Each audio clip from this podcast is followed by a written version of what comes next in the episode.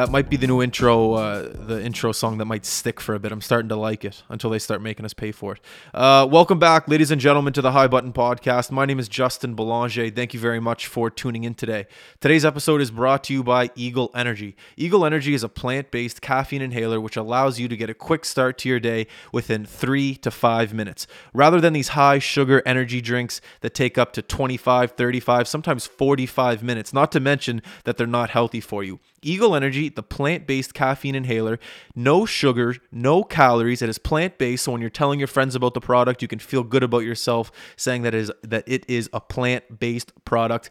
I use it first thing in the morning when I want to get a quick start to my day. Even at lunchtime when I feel like I'm fading, I'll take a couple hits of the Eagle Energy. It'll wake me back up again. It will allow me to stay focused on the tasks at hand. And most importantly, it allows me to finish my tasks at hand. It's a great product. Make sure to check out their website, eagle.energy. Head on over to their Instagram page as well, Eagle Energy. They have a great product. Read their story. I highly recommend it. Eagle Energy. All right, welcome back, ladies and gentlemen, to the High Button Podcast. Thank you very much for tuning in. It blows me away every single time I look at, whenever we release a podcast and I see it's out there and people are starting to listen to it more and more and download it. It still shocks me every time that even 2 people listen to it. You know, we talk into microphones and it goes out there into the internet. I don't know where the hell it goes, but for some reason, some way, it ends up into your ears. And I don't know. It's just crazy sometimes thinking about where this all started and then where... you know, where we're going with it, I guess. I'm sitting right now in Matthew Doodle's kitchen as he is making butter chicken curry with a laptop on the island of his kitchen while I edit this podcast. Because we're in the road. We're out here in Enfield, the home of Classified. Lance. We're out here in Lance. Doodle corrected me there. We're out here in Lance, Nova Scotia, Canada. That's where Classified lives, so we're out here. He lives in, what is it, dudes? Enfield. He lives in Enfield. We're in Lance now. You can't, apparently you're not allowed to make that mistake out here or else something bad will happen. But, so anyways, yeah, today on the podcast, Classified. Yeah, if you want me to ask how we got Classified to come on the podcast, honestly, I have no idea. I just reached out to him. Quake Matthews is a good friend of his.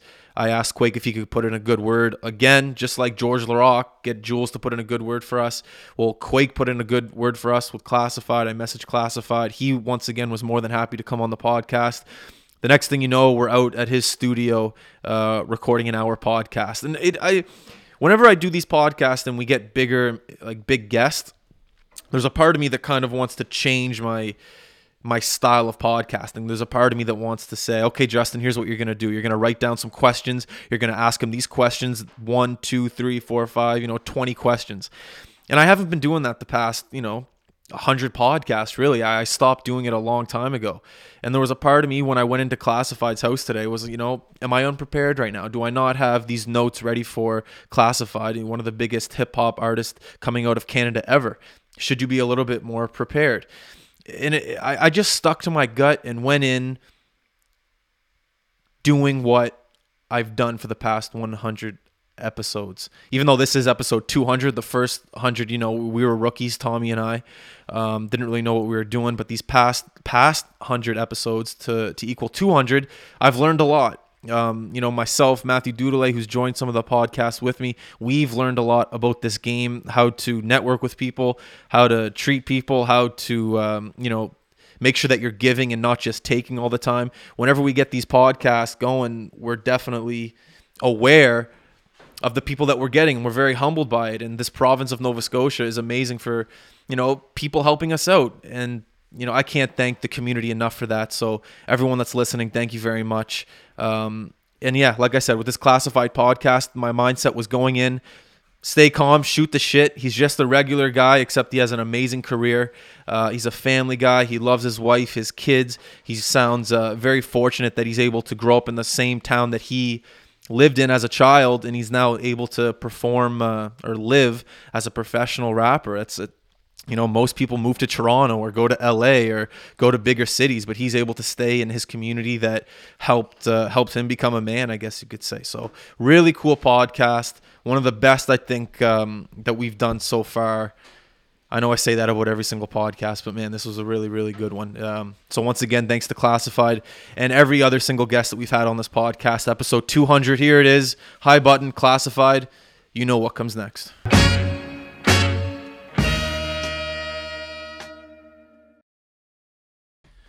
All right, Classified, we're going. Thanks for coming to the show, man. Appreciate it. All good. Thanks for coming out. Well, I was going to say, I shouldn't say thanks for coming. Thanks for having us. Yeah, all good, man. Don't get me wrong. I'm pumped to talk to you, but I think I'm just equally as pumped to be in this studio.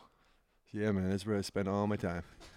All my time. Last, 8 years we've been out here now. So 8 years. That's where we make everything. Spend 90% of my day out here. So. Do you like being out here doing work? I do. That's why I was like, hey, man, can you guys come out here? I'm comfortable in Enfield. You know what I mean? If I go in the city, it's like... I don't know. It just feels like it takes my whole day to go into the city and do something, even though it's only a half hour away. But and talk about being out here. Like, yeah, you're out here in Enfield.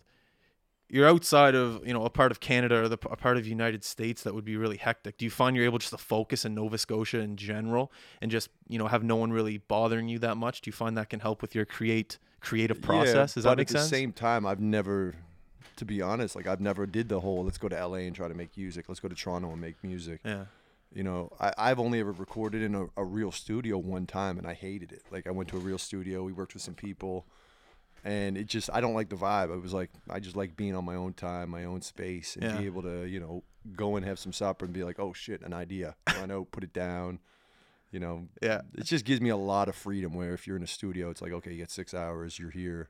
Get it done, and when you leave, you're done. Well, it's funny you say that because, like, when I listen to your music, sometimes I'll hear, you know, lines about your wife or your kids, but you can be in the middle of making a song. You got a call from your wife, hey, dinner's ready. You go out and see your kids, see your wife, and then you come back here. Does that, am I on the right path there? Like, because you're in a family environment here. Man. Like, I didn't want to be the rapper that's gone from his family for 8 months of the year and, you know, kind of comes in and checks in and doesn't even know how to live a normal life. Like, I wanted to have, and I treat this shit like a normal life. Like, I try to do this 9 to 5.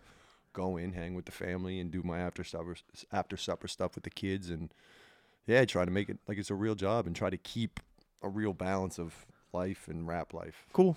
Yeah. All right, so let's start from the beginning. You grew up in Enfield. Yeah. What was it like growing up here as a kid? Ground hockey. That's all we did. Stupid question. I should have known the answer. Canadian small town, same as any small town in Canada. I think it's, you know what I mean. Everyone kind of knows everybody. You know, I think it was like me and 2 or 3 other people that listened to rap music. We were kind of outcast because, like, back in, you know, the early 90s, it wasn't like nowadays where everybody listens to everything. It was like you had your rocker guys, you had the people that just listened to the C100, the Top 40 type stuff. And then hip hop was just kind of crossing over to, you know, middle class Canada, whatever you want to call it. So where do you listen to it on? CD player or cassette? Cassette days, but cassette. Did you have the yellow one by any chance? I had the yellow one with the yellow sports headphones. Yeah, yeah. The sports one, yeah. Yeah, yeah. Yeah. Yeah, man. Yeah, we actually shot a video this year for a song called Changes where we had a person dress up as the yellow discman. The yellow discman. And it's like his life nowadays where he doesn't fit in and kind of just walking around the streets as a discman. Stupid idea, but so stupid it was funny. Exactly. Like, it makes sense. So, yeah, no, Walkman, you know, dubbing cassettes tape to tape. That's cool. Yeah, man. It's funny when you think about, like, your career. You know, you're a successful hip hop, you know, artist, but at the same time, every single person, you know, listen to that Walkman, listen to rap. It's just a matter of, you know, you wanted to turn it into a career and you did. So that's kind of cool how a lot of people have the same beginnings, but if you just put the time and effort into it, it can turn into this. Yeah, like, that's kind of crazy. That's what it kind of came from was, you know, small town hitchhiking with my headphones on, and like that's where I fell in love with rap music was being by myself, walking down the street for an hour, headphones in, and it's just listening to the lyrics, the beats, the vibe. It was just, I don't know what it was, honestly, because, you know, like, there was always music around. My dad was in bands. There was always, you know, different types of music, but hip-hop was just such, I don't know, just grabbed me right away and then kind of dove into it, bought my first little 4-track, recorded in my closet in my bedroom to kind of building up to this. Did you ever feel like an outcast back then when you said that rap was your... Yeah. Like, it's hockey, obviously. Yeah, like, surrounds. Even when I started rapping, like, I was that kid that everyone called a wigger or whatever you'd want to call, like, you know, white kid trying to be black, typical bullshit, small-minded people. But you know what I mean? Like, I think I kind of grew past that, and I, you know, was whatever it is. But no, I definitely felt like I'm doing something no one else is doing, and even people that kind of made fun of me or took their shots at me. I see them now, and they're the first ones to kind of congratulate me and go, "Man, it's so cool what you turned this into." And it's like, "Man, I don't fuck forget with what you said." Yeah, really. You know I mean? Like, yeah, I remember what you said before. As people grow up, you know what I mean? Dumb kid shit. So I don't hold grudges. But yeah, I don't forget that stuff. Drive to be able to, you know, to have a career you've had. You need, some people get inspiration otherwhere, like from a bunch of people. Some it's from bullies, some it's from, you know, seeing a friend be successful and you're a little jealous and you want to do that. Mm-hmm. There's other artists that you see and you want to become that. What do you think was your main drive? Because there's obviously, you can't lie, there's a point where you're doing this and you get frustrated and you want to quit, but some people just have that extra oomph. Like, yeah, I think you said in one of your songs when we were listening to, you're like, you got to give that little oomph and go. Yeah, where do you get your oomph from? Inner Ninja. Yeah, Inner Ninja. Yeah, where do you get your oomph from? Originally, it was just because I loved it. Like, it wasn't no other reason other than, oh, shit, I can record myself, hear my voice. Okay, I'm rapping. You know what I mean? I love the music and the fact that I could do it. I think that's the thing with rap, and it's different than any other genre of music, is you don't have to have a good voice. You don't have to learn how to play guitar or piano and spend years about how to, you know, learning how to do that. I never thought of that. Anybody can pick up and go, okay, let me try to make, you know, obviously you got to work on your flow and how you want to sound, but it's something that you can kind of come out and go, boom, I'm rapping now. I'm trying some stuff. Don't get me wrong, there's a lot of whack shit. When I came home, my shit was whack, but I still enjoyed it. You know what I mean? I'd show my couple friends that listen to rap and be like, oh, that's cool. And then, you know, I did my first show and it was, you know, in front of 15 people that were excited to see it. And just that excitement, you know, getting back from people, that was motivating too. That's cool. Yeah. Any artist, I feel at the beginning, like we just said, you know, it's at least I'm starting to figure this out. It's a struggle in a way, it almost to convince other people that you want to do this for a career. It can come down to parents. It can come down to friends. Mm-hmm. When you hit a certain age, you see your friends buying houses, having kids, doing certain things to almost set up an adult life, if that's really such a thing. Did you ever have a struggle with that? Like maybe with your parents saying, listen, I want to be able to do this for the rest of my life. Did you have any backlash from anyone, any peers, anything like that? Or did you just not let that focus you? Because like I said, when I was 16, 17, my dad had his band. They were like, you know, like, what was the name of the band? Harmony. I don't know. Shout out to Harmony. Yeah, shout out to Harmony. But like my dad was the guy in the band that had like the equipment and the mics and would have it in the basement, and the band would come over practice in our basement. So that was kind of like, oh shit, okay, we got some mics in the back, in the basement. We'd get our little cassettes of dub beats that we'd make, and you know, we could kind of record ourselves like that. So when you took an act to rapping, he was kind of happy. He was like, oh cool, you're into music, you know what I mean? But at the same time, I'm very optimistic. Like I wasn't like, oh, I'm gonna be big and rich and famous and live off rap music. Like I was like, yeah, I'm doing it for fun. I'm a kid, exactly. Did it for fun, and we kind of kept making, you know, kept growing with it, kept getting a little bit of growth. But I still, you know, finished high school, graduated. I went to CompuCollege for a year. How was that school? It was, well, originally I reached out and I was like, yo, I'm trying to get into music. I was thinking, you know, maybe I could be like a studio engineer, shit like that. I was like, you know, I need a program that teaches me that type of stuff. And they're like, oh, we got to, yeah, totally. Like, but they are like, you know, we got a course perfect for you. It teaches you about computers. It had nothing to do with anything I needed. It's like a month long teaching you how to type, a month long teaching about networking and all this stuff. How'd you feel about that? Teaching you how to typing, network. I use a lot. Typing, I'm glad I learned that. The rest of it was just kind of whatever. But I did end up getting like an internship job for 4 months. Where at? MT&T, X-Wave, the big tall building, the end of Spring Garden, the tallest building in Halifax. What? And the Spring Garden. Is it still there? Oh, yeah. Oh, the Bell Building. The Maritime Center. They got a great elevator there, the glass window exactly. Going up. Yeah, okay. So I worked on the 5th floor for that for like a year, and I was 21 years old making like 40 grand a year. Were you living out here when you worked there? No, I moved to the city. I was in the city for like 8 years. Okay. But you know what I mean? As a 20-year-old kid making money like that, I was like, wow, okay, this is great. You know what I mean? And then slowly, you know, business and whatever slowed down, and a bunch of us were getting laid off. So I was like, okay, I'm getting laid off. I got a year of unemployment, some good unemployment money. I'm just going to go music hardcore and just see what it happens for the next year. Did you have money saved up? Not at this point. You blew it all? I had nothing. No, I bought a car. I bought, you know, didn't have anything saved up. But I had my unemployment coming every 2 weeks or whatever. But the last day on that job, my last day, it was like I was all set up to go for unemployment. They offered me a different job in the company. What was the job? Just something else with computers, like some other kind of network support. I worked the help desk. They'd call and be like, hey, I can't do this. I'd be like, hey, reboot your computer. Call me back if it don't work. That was so like you're the tech guy in the company. I was the tech guy, but I wasn't very good. I was a good talker. You're I just kind of talked my way over. Exactly. So you're like a good salesman or something like that. Straight up. But they did offer me a job paying the same thing the day of. stuff. And my parents were like, oh, this is great. And I was like, yeah, I'm not taking it. Like, I'm ready for unemployment. I was just so set in my mind of like, oh, I got a year to do music, go at it this hard, don't have to worry about bills because of unemployment. So I was like, yeah, thank you, but no thank you. And my parents were pissed about that because they knew I went to CompuCollege and all this shit, and I had student loans. And but now they're like, oh, yeah, of course now. Yeah. Now, you know, it's easy to make a decision. But yeah, back then they were a little bit upset about that, but they knew I was doing what I wanted to do, and I never went back to work since then. So what's the turning point for you though? Like, you obviously that was the turning point for me. That was the one to be like, okay, I'm going to stay with this, you know, safe job, or I'm going to do what I really want to do for the next year. Yeah. And it was a matter of, you know, I mean, I had my notepad out and I'd be like, you know, Jay Brew's buying a beat, $100. Quake's going to record for 3 hours. Okay, $60. And, you know, monthly, I do this till I got my monthly rent done, you know, get a couple shows. And then after like 6-7 months, I noticed that I was starting to bank money. And I was like, oh shit, I got $5,000 in the bank now. You know, so when unemployment ran out, I had, you know, $10,000 in my bank. I was making some money off music and kind of just kept going from there, and it just kept growing. That's so sick. You just dove in, just like anything. But because I had the unemployment, like I keep stressing that, because if I didn't have that, I wouldn't have been able to have that chance to be like, yo, let me just sit home and just make music for a year and see how it goes. How old were you when you made the Maritimes? That was 2005, I think. So I would have been like 24. So that's 4 years after you quit that job. It was during trial and error when I quit that job. So that was 2003, I think. I want to know the story behind that song. Like, did you record it? Like, where did you record it? It was in my apartment on Almond Street. So how did it start? Were all the boys just drinking around, having some beers? And Friday night, I remember Special was over. There was a couple of us. And I made the chorus first because I had the beat made. I always just make beats and, you know, we'll put them on when we're messing around. And I remember thinking, like, oh, this shit sounds like some old Maritime stuff, you know, bagpipes, whatever. And one of us, I don't even know who it was, but just started singing along. Who started singing the chorus? I honestly can't even remember who it was.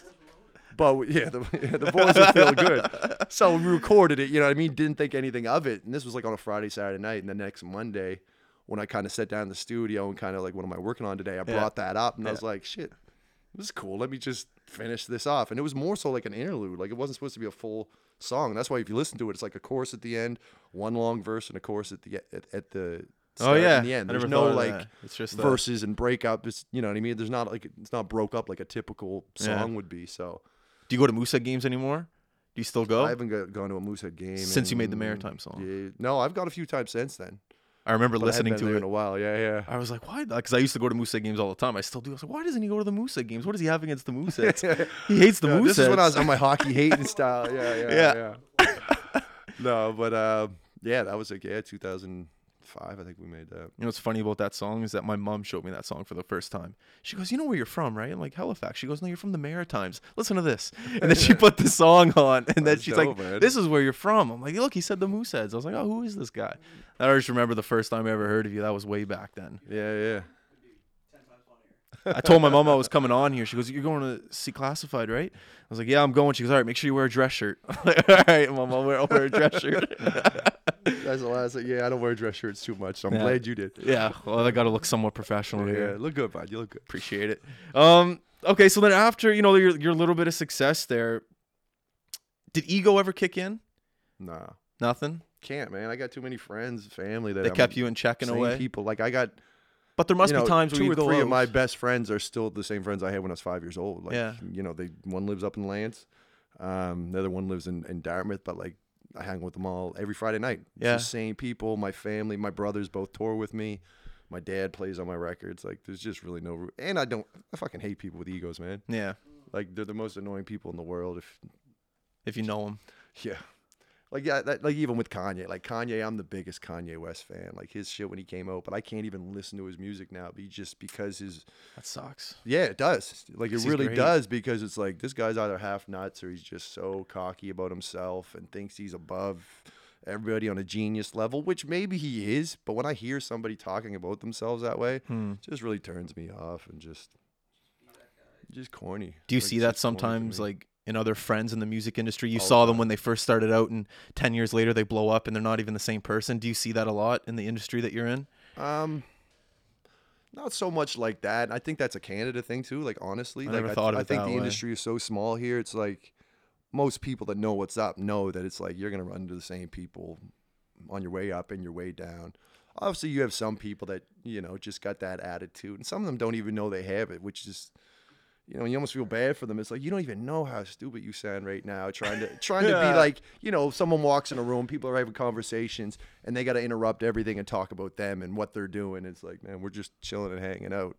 Just little things like that that kind of just like, yeah, you know, check yourself and just come back to reality and realize what's going on in the room before you kind of just start making stupid comments. And yeah, it's just like, man, no one cares about that shit right now. We're chilling. We're normal people having a conversation. You don't got to try to build yourself up. And it sounds like that surrounding. It sounds like insecurity to me, like really. Yeah. Like people that are, they're looking for recognition. They're looking for like approval. Yeah, man. Yeah, exactly. Like Classified likes me, so I'm the shit. Don't worry about anything else. I'm fine because, you know.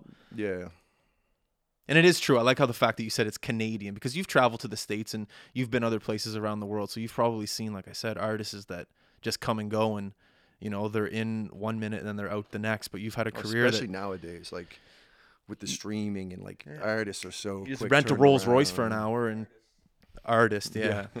So what do you think the key is to longevity in this business? Because like, you're in the music business nowadays, but I don't know. Because like I came up in a different game. Like when I came out, you know, you'd have the videos on Much Music, records in stores, the awards shows, right, whatever there. It is.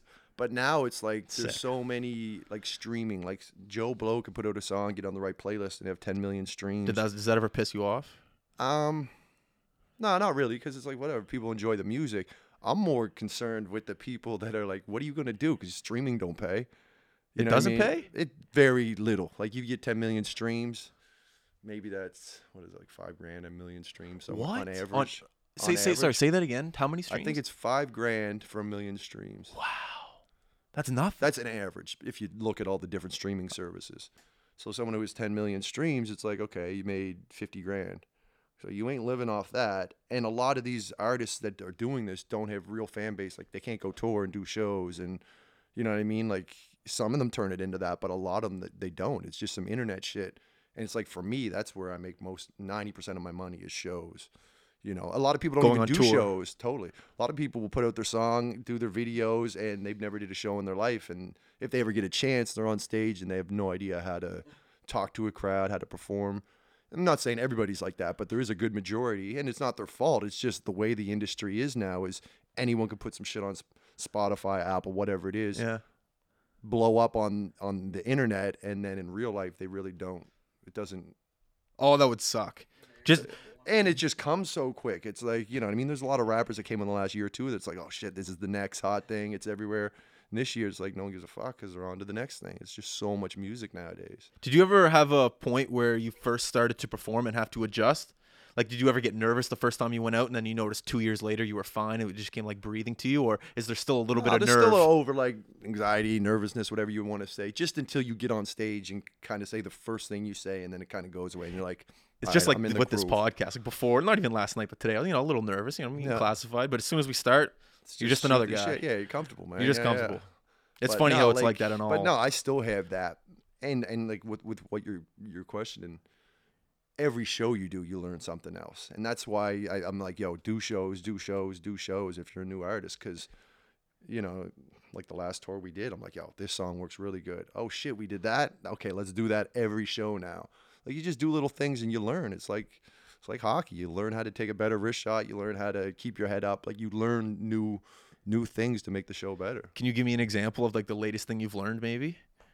Not like even a thing I learned, but like I got a song called "Fallen" on my new album, and we usually do the song live. It's full on instrumental, you know. But on one show, the DJ cut out the beat by mistake, and my keyboard player just kept playing, and it was just me rapping over the keys.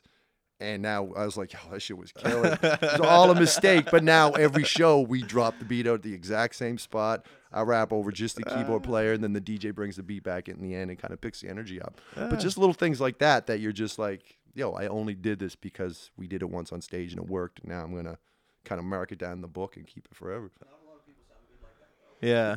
For a lot of people, it's all yeah. Yeah. Well, even nowadays, like a lot of rappers just rap over their songs. They don't even.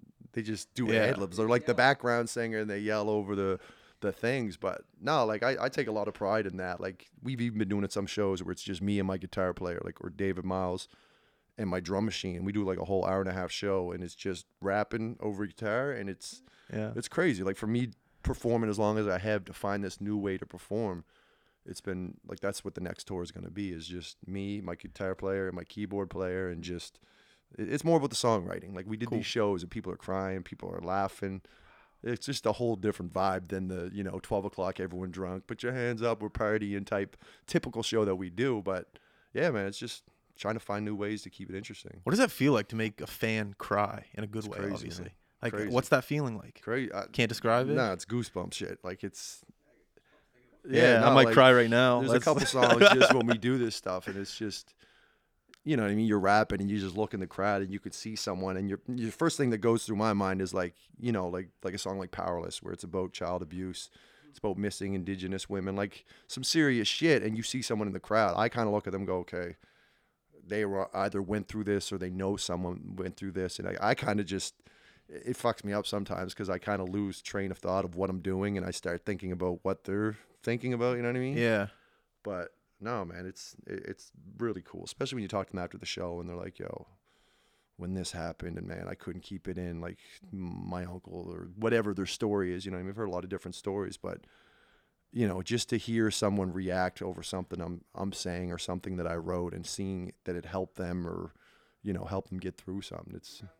Yeah, you're rapping about real shit. Yeah, exactly. And just... There's some people that don't, and that's why it doesn't hit them in that way, right? Yeah. And I'm hoping that's why I'll be able to do this shit till I'm 60, 70 years old, is because it's not...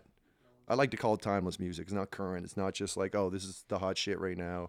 This is the current vibe of what's going on. It's like music that I hope people can play in 10, 15 years and still get something out of it. Who is the ideal Classified fan? Like when you go on the road and you see people from BC to Halifax, small town individuals most of the time. Well, yeah. I say that, but at the same time, like Toronto is usually our biggest show on tour. You know what I mean? It's a big town. But I think a lot of people for even those shows are coming from, you know, the Barries, the Hamilton. Yeah, exactly. Small town stuff. But I find that's kind of...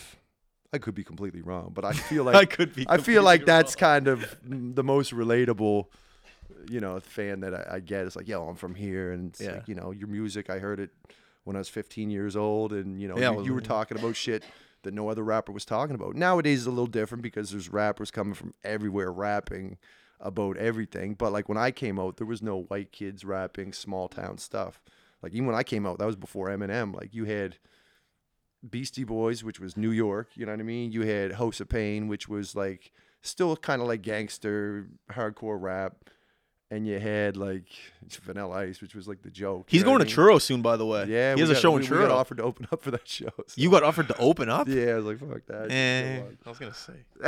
And I want to do shows. Like, I'd love to go back to Truro and do a show. But, yeah, it didn't make sense. But it's cool, you know what I mean? Like, that, you know what I mean? We're getting these old school shows. Like, they had the 90s. I love the 90s shows at the Metro Center. It's like Salt and Pepper, really? Biz Markie. Yeah, like a bunch of us went, like 20 of us went and had a great time. So it's cool that shit's coming back, but anyway, that's cool. I'm losing track of where I was going with this. I forget what I was asking. Next question. Yeah, so when I think of you and I think of a rapper in Canada or just this part of the world, East Coast of Canada, like, you might not think it, but right now you're helping out the High Button tremendously because you're giving us credibility right now. And then after this podcast, someone's going to listen to it and be like, wow, you know, the High Button had Classified on. That's a big stepping stone. You might not think it, but it's helping us tremendously. But when I think about a hip-hop artist before you, I can't really think of anyone. I'm sure that your knowledge of Canadian hip-hop is a lot better than mine. I don't know anyone, but who was the guy that really said, all right, you're coming with me, Classified, let's do this, I'll help you out? Because I can't think of anyone. Or are you the pioneer? No, I'm definitely not the pioneer, but I'll be the first to say that I never had no one put me on either. You know what I mean? I tried to find that person, you know what I mean? Like, well, you got to give yourself some credit. Drake to Lil Wayne, you know what I mean? He had the Lil Wayne hookup. A lot of rappers get the cosigns. But I don't think I'm a rapper's rapper. Like, most rappers aren't like, oh, Class is my favorite rapper. Like, my shit is for regular motherfuckers that are just doing their thing. They're not trying to be rap stars. They're not looking at me like, oh, he's the coolest rapper out. It's like, no, I get something out of his music. And it took me a while to realize that. You created your own genre? Is that what? Like, my own lane, I'd say. Your own lane. Okay. Definitely a lot more people doing that lane now. But I think when I came out, there just wasn't a lot of people rapping from my point of view, I guess. Okay. But... you know, to say that, like in Canada, you got your Maestro Fresh West's, your Choclairs, Socrates, Cardinal, Swollen, Chaos. Like, these are guys that I kind of, you know, even when I was doing my own rap thing, was paying attention to them, to what they're doing. And it was just so, this was before Drake blew up, so it was so Canada. Like when you're saying you never heard of a lot of other Canadian rappers, it was because it was such a, it was just kind of for the culture, you know what I mean? If you were in the scene and you were paying attention, you'd know about it. That's but if fair. You weren't, if you were just watching, you know, or BET, that's all. Yeah, exactly. Like we, you know, I think Choclair was the first rapper to ever be from Canada, be on BET, and that was, you know, 10 years after I was already listening to Canadian hip hop and stuff. So definitely a cool scene and lots of great music too, but it just didn't get the mainstream success or attention. Yeah. I think you got to give yourself more credit. I do. I don't know. Like I'm not a cocky person. That's fair. Humble, man. Humble. Oh, yeah. You're not cocky. We get it. Well, you know what I mean? Saying that, like, I'm not stupid either. Like, it's like, I definitely think I created a lane, and, you know, I think there's a lot of rappers who came up and people who even hit me up. It's like, yo, I heard you were doing this, doing the Maritimes, whatever it was. And it kind of said, oh, okay, like a rapper like this can come out of Canada. Let me do my thing. So I think there's definitely people I influence. Even with Sunreal, I was with Sunreal last week, and he kind of said the same thing. He was like, yo, you were one of those guys that I saw and was like, yo, we can do this from Canada. So It's cool when people say that. Like, it's cool that they paid attention, but yeah. Creating a lane, though, that takes patience. Like, creating an actual lane it's for a fluke. Career. Yeah. Straight up. Like, a lot of my career is I shouldn't say it's fluke, because, you know, I work hard at my shit, and I keep going hard at my shit, but you know, just things work out. Like, even when we dropped Oh Canada, we dropped that. It was the fourth single on the album, and all of a sudden, oh, the Olympics are in Canada. Oh, shit, okay. You know what I mean? And then that became the Canadian anthem of the Olympics, and it wasn't planned by any means. It was like the song came out in December, the Olympics came in February, and it was like, oh, perfect, straight up. And so that wasn't even planned. It just happened. Not at all. Like Sony didn't even want to make that a single. Like, that was just almost like the Maritimes. It was like, cool, you know, something I made for Canada, but it wasn't a big single. But then, you know, we had Anybody Listening, we had Up All Night, Quit With Your Head, like 3 or 4 singles out. And I was like, yo, before we finish with this album, let's put out Oh Canada. Let's shoot a video. And they're like, cool, if you want to do it up. And we did it, and it became, you know, the biggest song I had thus far. Oh, yeah. How many people came out for that? It was hard to tell in the video, hundreds, but it looked like hundreds. Coldest day in the world, too. Was it? Cold. What, yeah. What month was it? It was January. Yeah. I don't know. Man. Freezing. Well, it's cold 8 months of the year here. I don't know. It could have been March. Yeah. It could have been December. Could have been July. I don't know. Yeah, man. But people came through and like just being so cold. But it was the excitement of, you know what I mean? A lot of people don't shoot videos down here, you know what I mean, at this time anyway. Did you have to get a permit for that video? Or do you just say people come out? No, I think they did. Like, yeah, we had like a video team, and I'm pretty sure they had a permit and all that stuff for it. Cool. Yeah. What's it like going to Sidney Crosby's Stanley Cup party? Cool. You got to give me more than that. You're not leaving here. Yeah. It was cool. Next question. No, you got to give me more. Well, he only lives like 5 minutes down the road. I used to landscape his house. One of my first jobs was landscaping. Yeah. So we used to go down there. And, like originally, someone reached out and they're like, "Hey, man, Sidney's having this party. Would you be interested in coming up and do a few songs?" I was like, "No." Down the road, you know, you get to see the Stanley Cup. I never met Sidney at this time either, so it was the first time I met him. Oh, okay. And it was cool, man. Like, everyone was super chill there. And there was like, even a lot of people there I know, because it's Enfield. So it's like a small community. So there's a couple people that we knew there. But it was like me, my whole band, my wife, my dad came. There was like 10 of us that went and just had a good time. And that's sick. Yeah, were you nervous? No, I wasn't nervous. No, because we just got off a plane. I remember we landed at the airport and everyone picked us up. Where were you coming from? There. London, Ontario. I think we played a festival up there. But we played that on Friday, and then we came back here and just went right out to his thing on Saturday night. Rockstar. Well, I was a little bit nervous, not to so much to meet Sidney, but whenever you're doing a show at a place that you're like, what the fuck is this going to be like? Yeah, like, okay, you're doing a personal party at Crosby's. I was like, you know, they got mics. Like, what's going on? Do they have mics? You just don't know what you're getting into. Once we got there, and we're like, okay, you know, it's cool. Yeah, it was a really good time. And then we got to go back.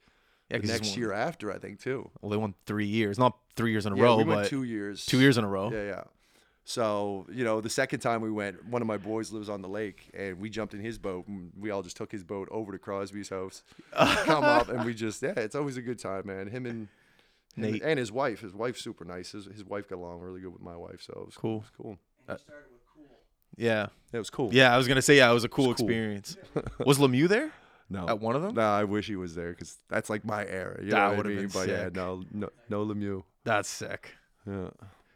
Talk about an experience that you got to, like, you actually got to live that. Like, partying at a Stanley Cup party and you got to perform.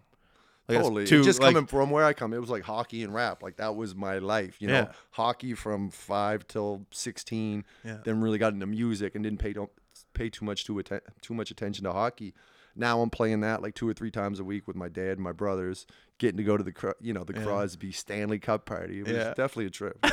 It was sick. Cool. It's cool. Name some of the other memorable experiences of being classified. There must be some, like you got to go backstage and Jay-Z was there or something like that. Like we haven't even talked about meeting Nardwuar. Like that's a cool experience in my book. That was a while ago, man. Talk about that. Like what's that guy like? Like what's he like as a real person? Is he the same guy? He didn't break character, which was, so I was like, man, come on, can we just talk for a minute? And he's like, this is who I am. Yeah. That's what he said. But this was like, what year was that we did that? That was probably like 10 years ago now, 10, 12 years ago, and we were in Vancouver. He lives before Oh Canada and everything. Like, this was a while ago. This was maybe 15 years ago. But yeah, he was cool. He pulled out like Hip Club Groove, which is like an old rap group from here, which Trailer Park Boys was Corey, the guy from Trailer Park Boys. Corey he was Smokes. In this. Yeah, exactly. Corey Bowles. He was the rapper in this group. And, you know, he pulled that album out and referenced the Trailer Park Boys. And what else did he pull out? That was a minute ago, man. I haven't seen that interview in a while, so. But it was cool, man. It was Nardwuar. But it was before Nardwuar was what he was now. Like, he was on the come up, and he was doing a lot of Canadian stuff. But now he's done Jay-Z. He's done I think it was so many big things now that it's like Nardwuar is on a whole different level now. It was that Pharrell interview, I think. Yeah, the first one, when they're sitting on the window ledge in Vancouver. Yeah. And he was just amazed, blown away. Yeah, because that's how Jay-Z got it. Pharrell told Jay-Z, yo, you got to do this interview. I wasn't a fan of the Jay-Z interview. Jay-Z was like... I like the Snoop ones. He's got like 15 to Snoop where he's just pulling out shit, old vinyl and old classic like LA rap groups and stuff. So. Oh, yeah, you've met Snoop a bunch of times. Yeah. What's he like as a guy? Exact same as... Yeah, all these guys are the exact same as they are on camera. Well, Nardwuar, it's like a character, so I kind of thought like, okay, it's going to break for a sec. Let's talk like normal, you know what I mean? But Snoop is Snoop, like... We've done a couple shows for him. We played in Cape Breton. With him in Cape Breton. We played with him in this fucking, I think it was a Hell's Angels party in Chilliwack, BC, in the middle of the woods for like 15,000 people. I remember we flew out. We took a couple friends. We all flew out on Saturday morning. They picked us up in a limo. This is the limo days when people had limos, and drove us in the middle of the woods, like middle of nowhere. And it was like Snoop was there, Swole Members was there, Little John, Bubba Sparks. Little John. Like just all these people. I was like, man, where the fuck are we? You know what I mean? Did the show and drove right back to the airport and flew home. Like we didn't stay even one full day. But that was kind of like my first experience seeing Snoop play. And it was just like a memorable, crazy, wicked party. But then when we did the song, he came down to shoot Trailer Park Boys. And he was staying at a hotel in Truro. And... Yeah, a lot of people didn't know this. He was there for like 2 weeks. They just gave him like the whole motel. Or I guess the Trailer Park Boys had the whole motel. And we were talking to his management about doing a song for a couple months. And then when we found out he was here, I was like, yo, he's 20 minutes from me. So then his manager called. He's like, yo, Snoop's coming to your house in Enfield tonight. So I was like, what? Snoop's coming to Enfield? You know, so I cleaned up the studio. Was he in here? All right. No, he calls me at like 6 o'clock. He's like, yo, Snoop can't make it tonight. Tomorrow night. I was like, all right. Cool, Snoop's coming. You know what I mean? I had the party set up. I was like, Snoop's coming. Everybody got to come. We're just having a party. We're going to do a Snoop song. That's amazing. And then Thursday canceled too. He's like, oh, he can't make it tonight. He's like, can you bring a studio to Snoop on Friday? I was like, whatever I got to do, man. So I called a guy I know who like runs studios and stuff. He brought like a makeshift studio to the hotel in Truro, set up the studio in the hotel room, and then Snoop came over and we hung out for like 2 hours and made the record. Wow. And it was just like Snoop, like, you know what I mean? Smoking his blunts. That's sick. Oh, yeah. His weed's the real deal? I don't know. It was good, like, but it wasn't, like. It was Truro weed. It was probably Truro weed. No, actually, I think it was Amy Anonymous, because she's, like, the hookup from Toronto. There's this girl we know. She, like, kind of hooks up everybody in Toronto. Yeah. But she flew out to, like, basically supply everybody weed for the week, so. What a job, yeah. Are they hired? Dudes, we should have gotten you a mic. Everyone listening, Dudes is in the background, by the way. We didn't get him a mic, but he's in there. He's putting in. The awkward pauses in the conversation are with him back there. He's the weird guy in the back. We could have gave him another mic. Is there another mic? I got my mic over there. The one I unhooked from this. Well, it's too late now. If you want to say anything, just let me know. Just lean in. Just lean in, yeah. Or if you want to light up, go ahead. Oh. I didn't want to run across the camera. It's all good. All right, well, that was a great start. So the life of classified right now, family man, wife, the kids, successful career. How old are you now? 40? 41. I know. Mentally, 23. You still feel young. Physically, 38. Yeah. But talk about the career you have. Most people wake up 9 to 5 and go work a job, and you get to do this. Do you ever wake up sometimes and go, holy shit? All the time. Like, man. I'm very thankful. All the time. Like, you know what I mean? Like, I'll get up with my kids at 7 o'clock, get into school. Like today, usually my wife gets up. Today I got up because I wanted to stay up last night and watch The Dirt, the Motley Crue movie. Oh, is that on Netflix? Yeah, I watched it last night. It was good. It wasn't amazing, but it was good. But anyway, I got up this morning with them at 7 o'clock, took them to school, you know, said my goodbyes, and I went back to bed till like 9:30. And just moments like that, it's like, man, I'm pretty lucky that I get to be able to do little things like this. Yeah. And then, you know, I came out here at 10:30, worked on a bit of music, cleaned up a little bit. You know, we had a party here on Friday, so there was shit everywhere, so I had to clean it up for you guys. Oh, and thanks, then, man. You know, appreciate it. Went in for some lunch, and now I'm doing this, man, just chilling at my house, kind of talking about what I do. So, no, I'm definitely very lucky, I think, to where I'm at. And not just with my career, but, like, just relationship-wise, just, like, always kind of kept on top of my shit. I didn't want to have one of those marriages where I hated on my wife all the time, was complaining about, I got to go do this. So it's good balance, man. Like, I get to hang with my friends a lot, hang with my wife. I went motorbiking last night for like 3 hours till 9 o'clock at night with my brother-in-law, and yeah, man, just chilling. So it's definitely blessed. It's interesting that you bring up your wife, and I never thought of that. I have a girlfriend myself, and doing this stuff, traveling for these podcasts, you got to have a woman at home that's very understands it, man. Patient, understands it, not jealous, trustworthy. Not jealous. Well, that's the biggest thing. Like, yeah. I've had enough guys on the road with me that have constantly definitely got to build it. You know what I mean? But I've seen the other side of it a lot. What's the other side like? On the phone fighting every morning, you know what I mean? I didn't know. What do you mean you read that? And just, you know what I mean? That must affect you. It could be a lot of stress. Well, it does affect you mentally, but also it's hard to focus on working on a song when your relationship's going to shit, and it's hard to focus on getting ready for shows or whatever it is if, you know, personally everything's in shambles. It's like, man, I'm one of those people that if something ain't right, I got to fix it right away. Yeah. Or else I can't do other things. You can't focus on this 100%. Totally. It's like, hey, what the fuck's this matter? I got to go deal with this right now. So yeah. I try to keep both in check, so I'm not worrying about one or the other. Yeah. I think about that a lot. Yeah. I just think, well, not as a rapper, just as an entertainer in general, someone that's always, you know, I guess in the limelight, just trying to work. I'm not saying I'm on a level as you, but like you can start to notice it. The more you talk to people, like the more you're out there, it becomes a thing that you think about a lot. Yeah, was there ever a point where, I guess not really regretted it, but not regretted the career? That's a stupid question. You've obviously never regretted it. The only stupid question is the one not asked. Yeah, that's a wise man. The hockey coach. Okay, let's go outside of rap. Hobbies outside of here. I see a bunch of dirt bikes out there. I see a bunch of like a tennis net, hockey sticks like that. Outside of rap, what do you like to do? Have fun. You just like to be with your kids, I have fun, man. Yeah. What, my kids or friends, man. Like I said, like I got a lot of the same friends. So yeah, like Friday night, we'll go have some drinks in here, and then we'll go play basketball for 2 hours on the court. Yeah, we'll go skateboard, and we'll go dirt biking on the pass back here. Like I just like doing shit with people. But I've always been like that. Like even back to the days of growing up. Like after school, you'd get the sticks, you'd go play ground hockey or go play soccer or whatever. Like it was just always doing active stuff. So I'm still the same way, man. I like competition, I guess. Competition. You know what I mean? Like, let's go. Let's get some sports going. What's the score? You know, I'm that guy that's yelling at the score after every goal. 5-4 for us. Yeah. How did the season go this year? I forget what you said. You're in the hockey team. This is our gentleman's league. We just got put out. Like this weekend is supposed to be our big playoffs. Yeah. You know, we make it every year. We have a big party. This year we didn't make it. Sad. What position do you play?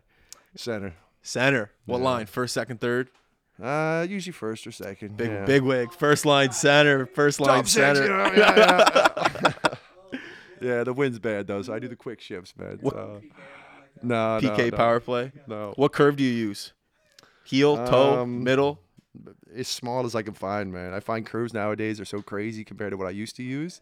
So I'm usually looking for a stick that's like, obviously not straight, but just like Crosby straight. Crosby's is real. Yeah, like straight. I think actually the Bauer I got might be a Crosby. Really? Yeah. What way do you shoot, right or left? Left. What flex do you use, 185 or 85? 90.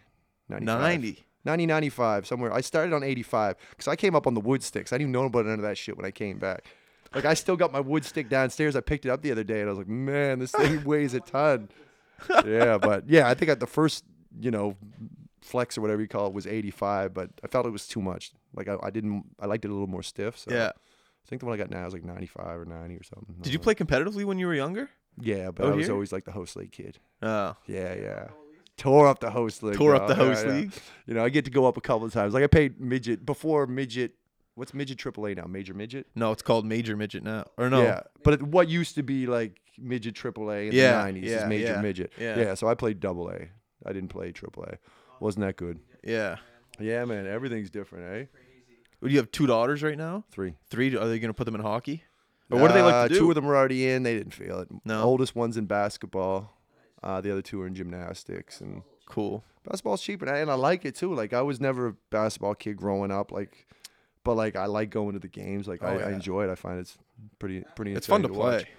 Totally, you're starting to learn, you know, what it is and you know what they're doing. Before I was just like, man, they just score every 2 seconds. Like, who cares? Like, once it gets down to 100 to 102, then I'll start, you know, going, okay, who's gonna win the game? But yeah, now that I've learned about it a bit, it's pretty interesting to watch. It's probably one of my favorite sports to play because I've played hockey my whole life. So when you're done, you're kind of sick of it, and then when you get to play another sport, you're just like, all right, I like doing this and. I'd say you probably stay in the best shape when you're playing basketball. You're just running nonstop. Yeah, you're always going back and forth. That soccer too. The kids were in that for a bit, but they didn't stick with that. Oh yeah, soccer. Do the kids have an act for music at all? They made a song the other day. Yeah, yeah. Yeah.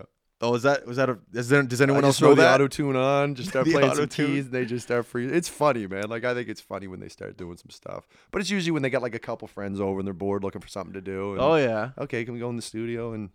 That's sick.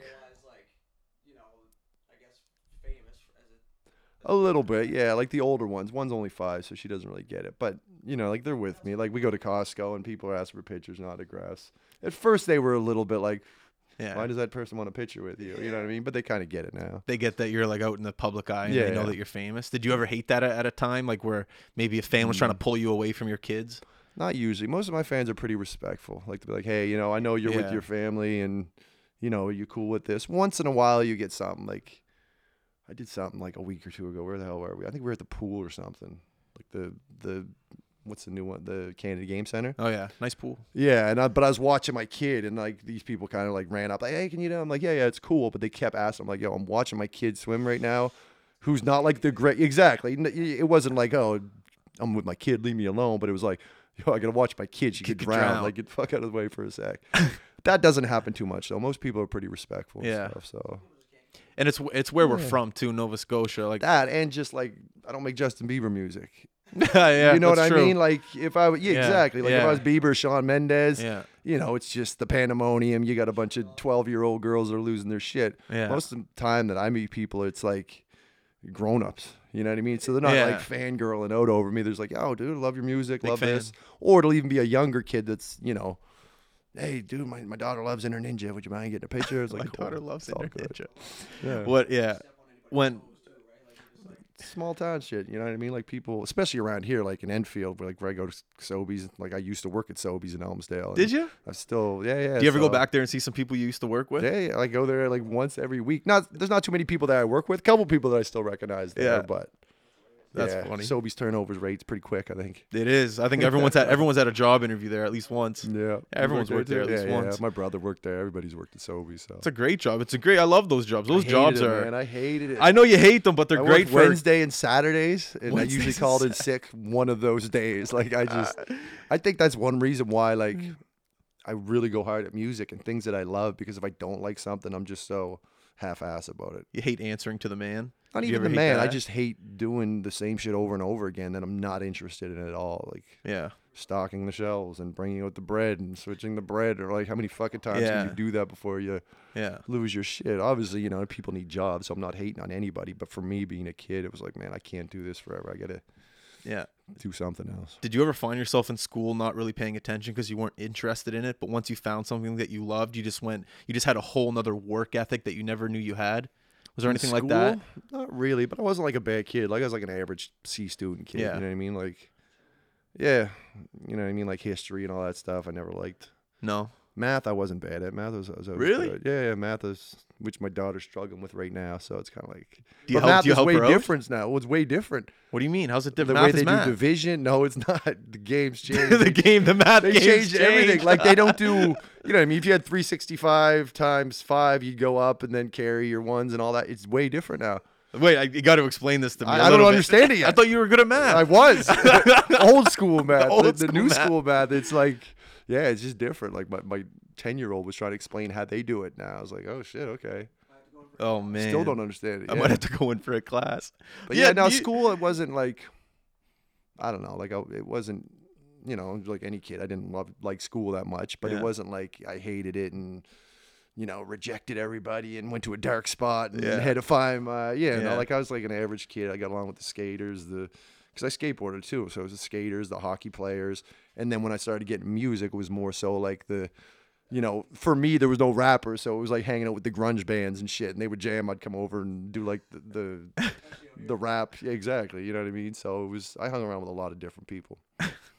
You ever go to parent teacher meetings now? Oh, yeah. What are those like? I hear those are funny. In real life, what do they say? My kids are pretty good, so really nothing. Like, oh, you know, Taylor's doing good. You know, she gets along great. You know, they'll tell you a funny story. I'm like, cool, glad we came. See you later. Yeah. You know, my youngest is kind of a wild one, so I'm a little bit worried about her. Yeah. But yeah, no, so far it's pretty chill. You kind of just go in, show face, and like, okay, we're parents that care, and sick kids seem to be doing good. Man, that's a whole. You even think about it. Like, we're living life, dudes and I, right now, but you are living a totally different life, not even in regards to rap or anything, but parenting. That's a whole other part of life that, like, did you, like, the moment your first kid was born, did you just kind of have a switch, like, oh, okay, wait a second, I'm responsible? Not at all, man. Not at all. I thought I was supposed to. Were you nervous at all, like, when your wife was pregnant? Like, was like, okay, I got to kind of grow up here. Is there any fear like that? A little bit, but more so for my second one. I was like, okay, shit, now we got two coming. Like, this is going to be something. But, like, the first one, you know, I was almost 30 years old when I had my first kid. So it wasn't like I was super young, you know what I mean? And like my parents live over there. My wife's parents live close by. Like we have so much family and stuff that it's like, yeah, I don't really freak out about that stuff because I got enough kind of support to go to. Okay, so which is great for me and my wife because we're touring and, you know, more so a couple years ago when I was touring and going away a lot more, there was always people around to kind of help her out. Yeah, you're helping me out a lot right now. So the key is don't move away from home. No. Stay close to mom and dad so they can babysit. You keep your mom and dad, you got guaranteed babysitters all the time. And you don't have to pay them either. Straight up, man. It's like a blessing. Like my wife's father's over here every morning, like with my youngest. Sick. Playing with them. And just, you know, especially for having daughters, like the more male attention they can get now, the more they won't need in the future. So it's like, That's cool. Yeah. They can't hear you on the mic. Totally, right. But when you were a kid, like even though my grandparents did live in Enfield, but we didn't see them. Like the other side of my grandparents lived in Vancouver, so you'd see them once or twice a year type thing. Yeah. So, but like now, like my kids see them like if not every day, every second day they see both grandparents, like both sets of grandparents. That's awesome. That's a rare thing I feel like in today's family society. Maybe not. No, it is especially in the States. Like when I first went there, like how different families are in Canada compared to the States. Yeah. People in the States, like they, and I shouldn't say this everything, but the experience I had, it's like they're not like close like we are in Canada. They keep their shoes on when they walk in the house. Maybe you believe that? You get dirt tracking all over the floors. But like you just like brothers and sisters, they don't see each other for 3-4 years. Like I haven't seen my sister. She moved to Milwaukee. I haven't seen her since 10 years, whatever it is. You know what I mean? Yeah. Like I just find that really weird. I guess it is just because I'm so close to my family. But yeah.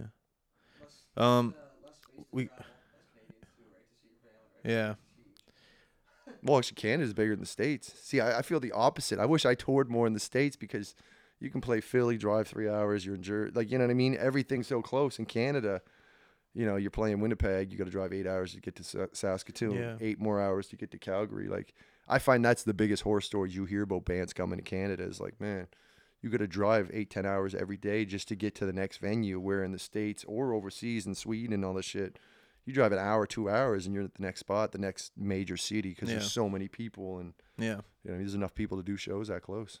I can't get through this interview without talking to you about Quake. He's a good friend of mine. Yeah. He just had a great new song that came out actually way up. I remember when he had Snack the Ripper. Yes. Yeah. Yeah. We had when he had his party, I interviewed you. I don't know if you remember that. We were on the roof of the library. And you had a cool story about Quake, about when you first met him, coming up to your house. Ride? I was wondering if you could tell that story right now. Yeah. It's just, well, when he first came out, he was maybe 14 years old, maybe 15. I didn't, somewhere in that age bracket or whatever. Yeah. So, you know, I was living on Almond, the same street I did the Maritimes when we were talking about that apartment.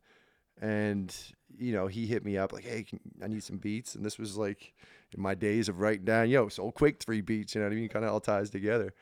But, you know, he called me up or emailed me, whatever the hell it was. He was like, yeah, come on over. And I remember being on my deck cooking hamburgers, sunrise hamburgers. Best hamburgers in the game, sunrise.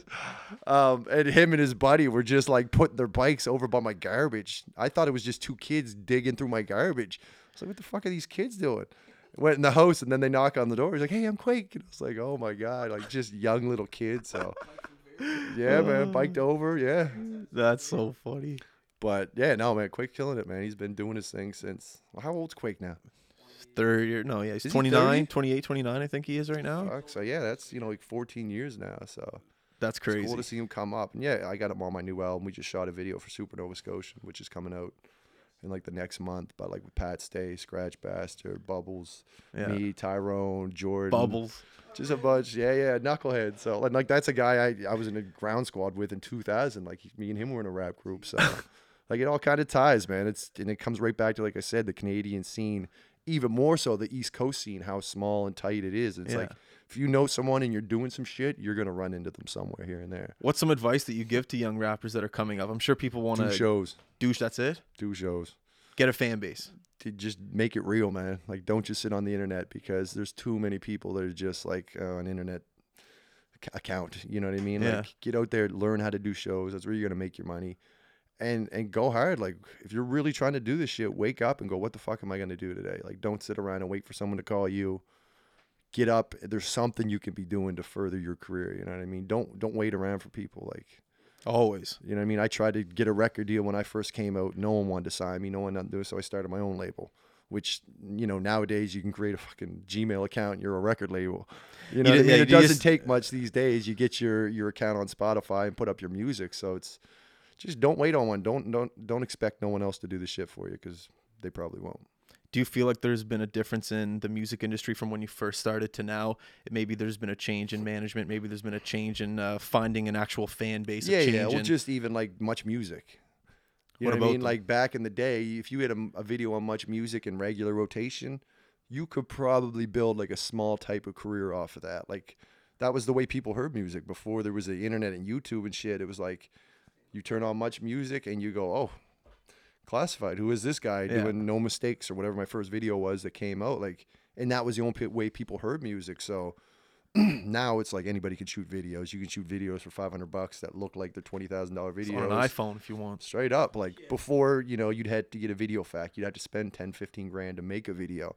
So like back in the day when someone had a video, you're like, oh shit, this guy's doing something. Like they got a video. I never thought of that. Like that to me is the biggest game changer. It's like there's just anyone can do it. Now anybody can do anything, which is great because, you know what I mean, those people who want to work hard and work at their ass off, they can do that now. But there's 900,000 more people doing the same shit now that are kind of trying to take the same lane you are. So in order to differentiate yourself, you have to make shows. You have to go on the road. You have to talk to your fans. People. Exactly. So that's the key to me. How you? Yeah, like our first tour of Canada, we did it on a Greyhound bus in front of like the average show was like 15, 20 people. You know what I mean? We got like $100, $200 for the show.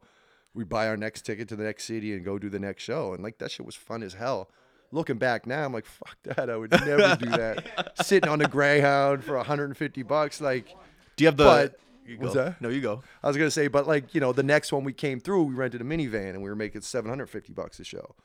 You know what I mean? It's like, oh shit, we just made $750 a show, and like, you know, when you're on the come up, you're like, whoa, that's a lot. That's rent. That's $750 in an hour on stage. You know what I mean? And then the next one you come back. You're making $3,000 a show and you're on the tour bus. And the next one, you're making $10,000 a show and you got your full band with you. You got a lighting guy. Like, it just kind of kept growing. You know what I mean? So it's. I can't believe that. Yeah, that's that's a dream come true. But it straight up is, but it's building. You know what I mean? Like, if I came right out and had a hit song on radio and I had the tour bus and it was like, boom, I'm on the bus. Like, it would probably all been downhill. Like, it's kind of a blessing that it took me that long and took a little bit of growth to kind of. Because it makes me appreciate it too. It's like It's like when I got on my first tour bus and got my first bed on the thing, like we were chilling. All of us, the whole crew was just like, this is the fucking life right now. You know what I mean? And that's the excitement. Like, that's why I could be 30, 35 years old and still be excited to be like, yo, let's go on tour, man. This is going to be fun. And it's still fun to me, man. Like, so it's small growth, just growing. So even if you're on your first, like, obviously the first show of the tour, you're pumped. Same with the last show. You still got the same energy. You're still just like, what's the key? It's a different excitement. The last show of tour, you're excited to get the hell home. Like, you know, what's the key to staying consistent on tour though? Because, like, you know, you're sleeping on a bus full with a bunch of dudes. Like, it's, you know, people that being with people you get along with is super important. Like, no, everyone on my bus, we get along with great. If we have someone that acts like a fool, or, you know, because we hire tour managers, we hire lighting guys, we hire merch guys. Lighting guys, I never thought of that. Yeah, you know what I mean, but. A lot of these people, like my crew, me, my two brothers, DJ IV, you know, Osan now, who's a keyboard player, he tours with me. These are all guys I get along with, I know. So I know on the road we're good. But, like, we've had to fire tour managers before just because I was like, man, I don't like your fucking attitude. I don't like you got to have a good attitude or I don't want you around me type thing. And it's like, you know, send them home and bring somebody else out. You know what I mean? But having people around that you can get along with is a game changer. That's good advice. It keeps it fun, man. Like, it keeps it, you're not stressed. You're not fucking worried about this or like, oh dude, how's this guy feeling today? Like, you just know everybody. Yeah, you know, like, you know, and this goes back to me saying, like, if something ain't right, I gotta fix it before I can focus on my music and what I'm trying to do. But yeah, man, getting along with people, and then the rest of it is just like a blur, man. You kind of, like, you know, fly, say if we start in Vancouver, we'll fly out to Vancouver, say Saturday morning, go do our sound check, set up everything, start drinking around 9, have a couple drinks. And then by 11, we're on stage till 12:30. We get off, we after party till probably 4 in the morning. And then by this point, we usually have our drive at night. So we'll party till like 4 in the morning. Bus driver will show up as we're all kind of just winding down. And then they'll drive to the next town, which is like 8 hours. So we finish our party. We all crash, go to sleep till, you know, at 5 o'clock in the morning. We go sleep in our beds. Wake up at 12 o'clock and like, where are we? Okay, we're in Edmonton. Get up, find some breakfast, go brush your teeth, go to the hotel, shower up, and then, you know, 9 o'clock, drink start again and go for it again. So sometimes you wake up in a city and you forget where you are. You're just like, where the fuck am I right now? That must have happened. For a minute. Yeah, for a minute, definitely. But then you're like, oh yeah, shit, Saskatoon was last night. Yeah. Like, I usually know my order because I'm really on my business. So like when I go on tour, like I know where I'm going. Yeah. But it definitely takes a minute. Sometimes you just wake up and be like, okay, we're here now. Yeah. Man. But it's just rotating, man. But it's, once you get on stage, it's like it sounds so cliche to say, but it's like, as soon as you hit the stage, like all that other shit of I'm tired, I'm wore out, and just goes away. Crazy. Totally. Same, yeah. You get out there and you get in the zone and feel off the people, and yeah, totally. Awesome. Well, man, we're coming up on an hour here. The last minute is yours. Hour? It's an hour, man. It flies by. Man, where's my light? I didn't even smoke it. That's the. Like 30 minutes in, man. No, you thought you were. See, isn't that? See, I'm not trying to pump my own tires, but I feel like that's my. Hey, sounded kind of cocky right now. Yeah, okay, no, whoa, no cocky. No, but that's good. That's what I mean. If we can conversate for an hour and it feels like 20 minutes, that's a good thing. Well, that's when people come on. They're just like, you know, I'm a little nervous for this interview. I don't know if I have anything to talk about. I'm just like, man, it's not an interview. It's just a conversation about your life. Shit about what's going on. It's like I remember saying this. Who was I talking to yesterday? I was talking to someone yesterday, and they're like, what are you going to ask them? And a big part of when I do these interviews, when I first started them, I used to write down notes and like, here's what I'm going to ask them. I'd go on their Wikipedia page or Facebook page if it's someone not that big. Yeah. And I'd be like, what were you doing here? What were you doing there? And I used to ask the questions, but I wasn't even listening because I was worried about my next question. What are you saying? That's the worst shit, man. And then I've done interviews like that, and I fucking hate that. Like, more than anything. It's like, hey, tell me about this. And you're explaining, trying to tell the story. And they're just looking like down there like... Yeah. Like, dude, you don't even care. You're just waiting for the next question to come out. It's like, that's the worst. And it's funny, when I started doing this, that's what I did do that, and the downloads, they're all right. And then I just kind of put the notebook away and just actually sat there and had a real conversation. And then the next thing you know, and it seems like you actually care what you're going to say. And you know, as the person on the other end, like, it makes me more interested to keep the story going and talking about, because it seems like you're paying attention. It's a bit different. Yeah, it's also the maritime, I think, in the, what'd you say? The classic hockey interview. We're looking real good this year. You got to put pucks deep. You got to stay out of the box. Lots of it's a lot of yeah, exactly. That's all you hear after a while. Yeah, you know. But yeah. So life's good. Life's good, man. Can't complain. But I was gonna say, it's the maritime in you. Maritimes care. Like, I think that's a good, like, we started this podcast out in Vancouver, and it was doing all right. Yeah. But I noticed all of our downloads were coming from the Maritimes. So I was like, you know what, fuck, I'm just moving back to the Maritimes. We moved back here, and the next thing you know, downloads tripled. Because really? people around here care. Like, look at you, man. You wouldn't, you know, we're a small podcast. We're growing, but you're helping us out tremendously because you care. You know, we're from the Maritimes, and there's so many other people. I'm sure you've had people like that, even if it's someone saying, listen, you know, take these microphones for a week, rent-free, take them. It's all you. I'm trying to help you out. Mm-hmm. It's like another example is, you know, Jill Sonnier, right? She plays on the Olympic team for Team Canada. About the Barho family. They passed away, and they had like a game to raise money for the team. Mm-hmm. And... you know, they had a game at the BMO Center. I think 500 people, 700 people showed up, donated money. They almost raised $50,000 for this family. Crazy. You know, no one, I don't, you know, but I'm sure not a lot of people met this family. But for what happened, it's just amazing what this community in this part of the world can do to help out. Fredericton with the those cops that got shot. Yeah. Last September, I think it was. Like they threw a benefit or whatever. They asked us, Matt Mays, the Trues, a bunch of us went up there, and they were just like, yo, we're taking the arena out, sold the arena out, and we had a fucking, like, just everybody just in good spirits and being out there for a good cause. And like tickets weren't cheap either. Like these were expensive tickets. They sold it out just because people want to support, and they know it's like, it's a community coming together, you know, after a tragic loss or whatever. And so I don't want to shit on like Ontario or other parts of the country where something like that happened, like a community wouldn't gather together. That's not what I'm trying to say. It's just no, because the same thing happened with like, you know, the Broncos out west when that thing went down. Yeah, like it's everywhere. Where, I'm hopefully a people thing, not even a Canadian thing. But, just you know what I mean. I know. I'm sure if they were to talk about it, they would talk more differently than we would, right? Yeah, exactly. The fucking lighter's gone. Dudes, you burnt the lighter. You used all my lighter, man. You can walk in. All right, we're good here, man. I think we got everything. I appreciate you coming on, man. This was a great time talking to you. Like I said, though, the last minute is yours. So if you want to thank your family, friends, wife, kids, anything, go ahead and do what you got to say. I'd like to thank my hockey coach, Pee Wee Hosling, Dale Hurdle. Shout out to Dale. I appreciate you guys coming out here, just doing this out here. This is kind of my comfort spot, so I try to keep everything Enfield as I can. I was going to say, you're cooking lunch for us after this, right? Yeah, we need some food. We got some sunrise. Some pizza pockets. Ready to go, bud. But, thanks for coming out here. Shout out to everybody that's been supporting me for 20 years, you know what I mean? The fact that I can sit here in Enfield and still make rap music like I did when I was 18 years old. You know what I mean? It's definitely a blessing, and I appreciate it. Awesome. All right. Well, everyone listening, thank you very much for the support as well. Go to all of our social media outlets, like, subscribe, comment. From Justin, Classified Dudes, we're out. Too serious. Do that thing you guys were doing. Welcome to the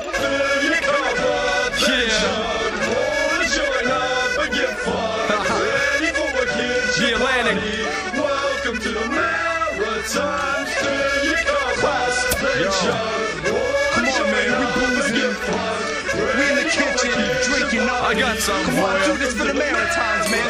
I'm from the East Coast of Canada, home of the bagpipe, known for the fiddle players, beer and our keg price, known for Alexander Keats and the Donair, home of the Moosehead, but I don't really go there. We pay $1 for a liter of gas, and smokes cost $10 a pack. Damn. We always mix our tobacco with weed. It's just the way we always done it. Shit is natural to me, so let me tackle the beat, then unravel the scene and let you people know what you never travel to see. We got battle MCs, we got storytellers, and we got awful MCs and corny motherfuckers.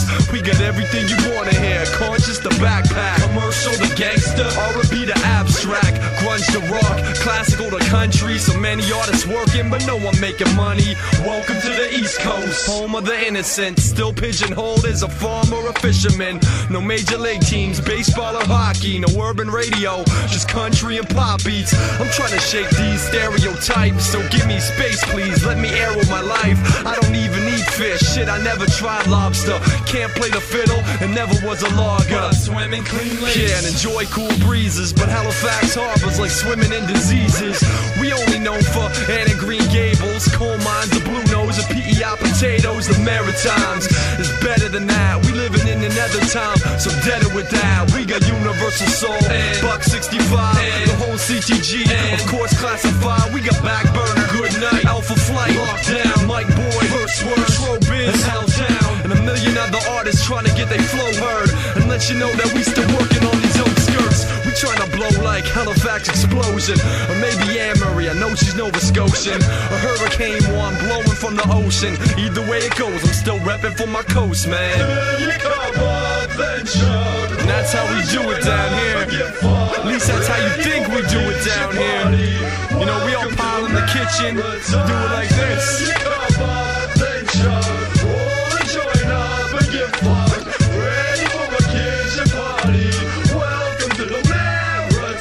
Welcome to the Maritimes.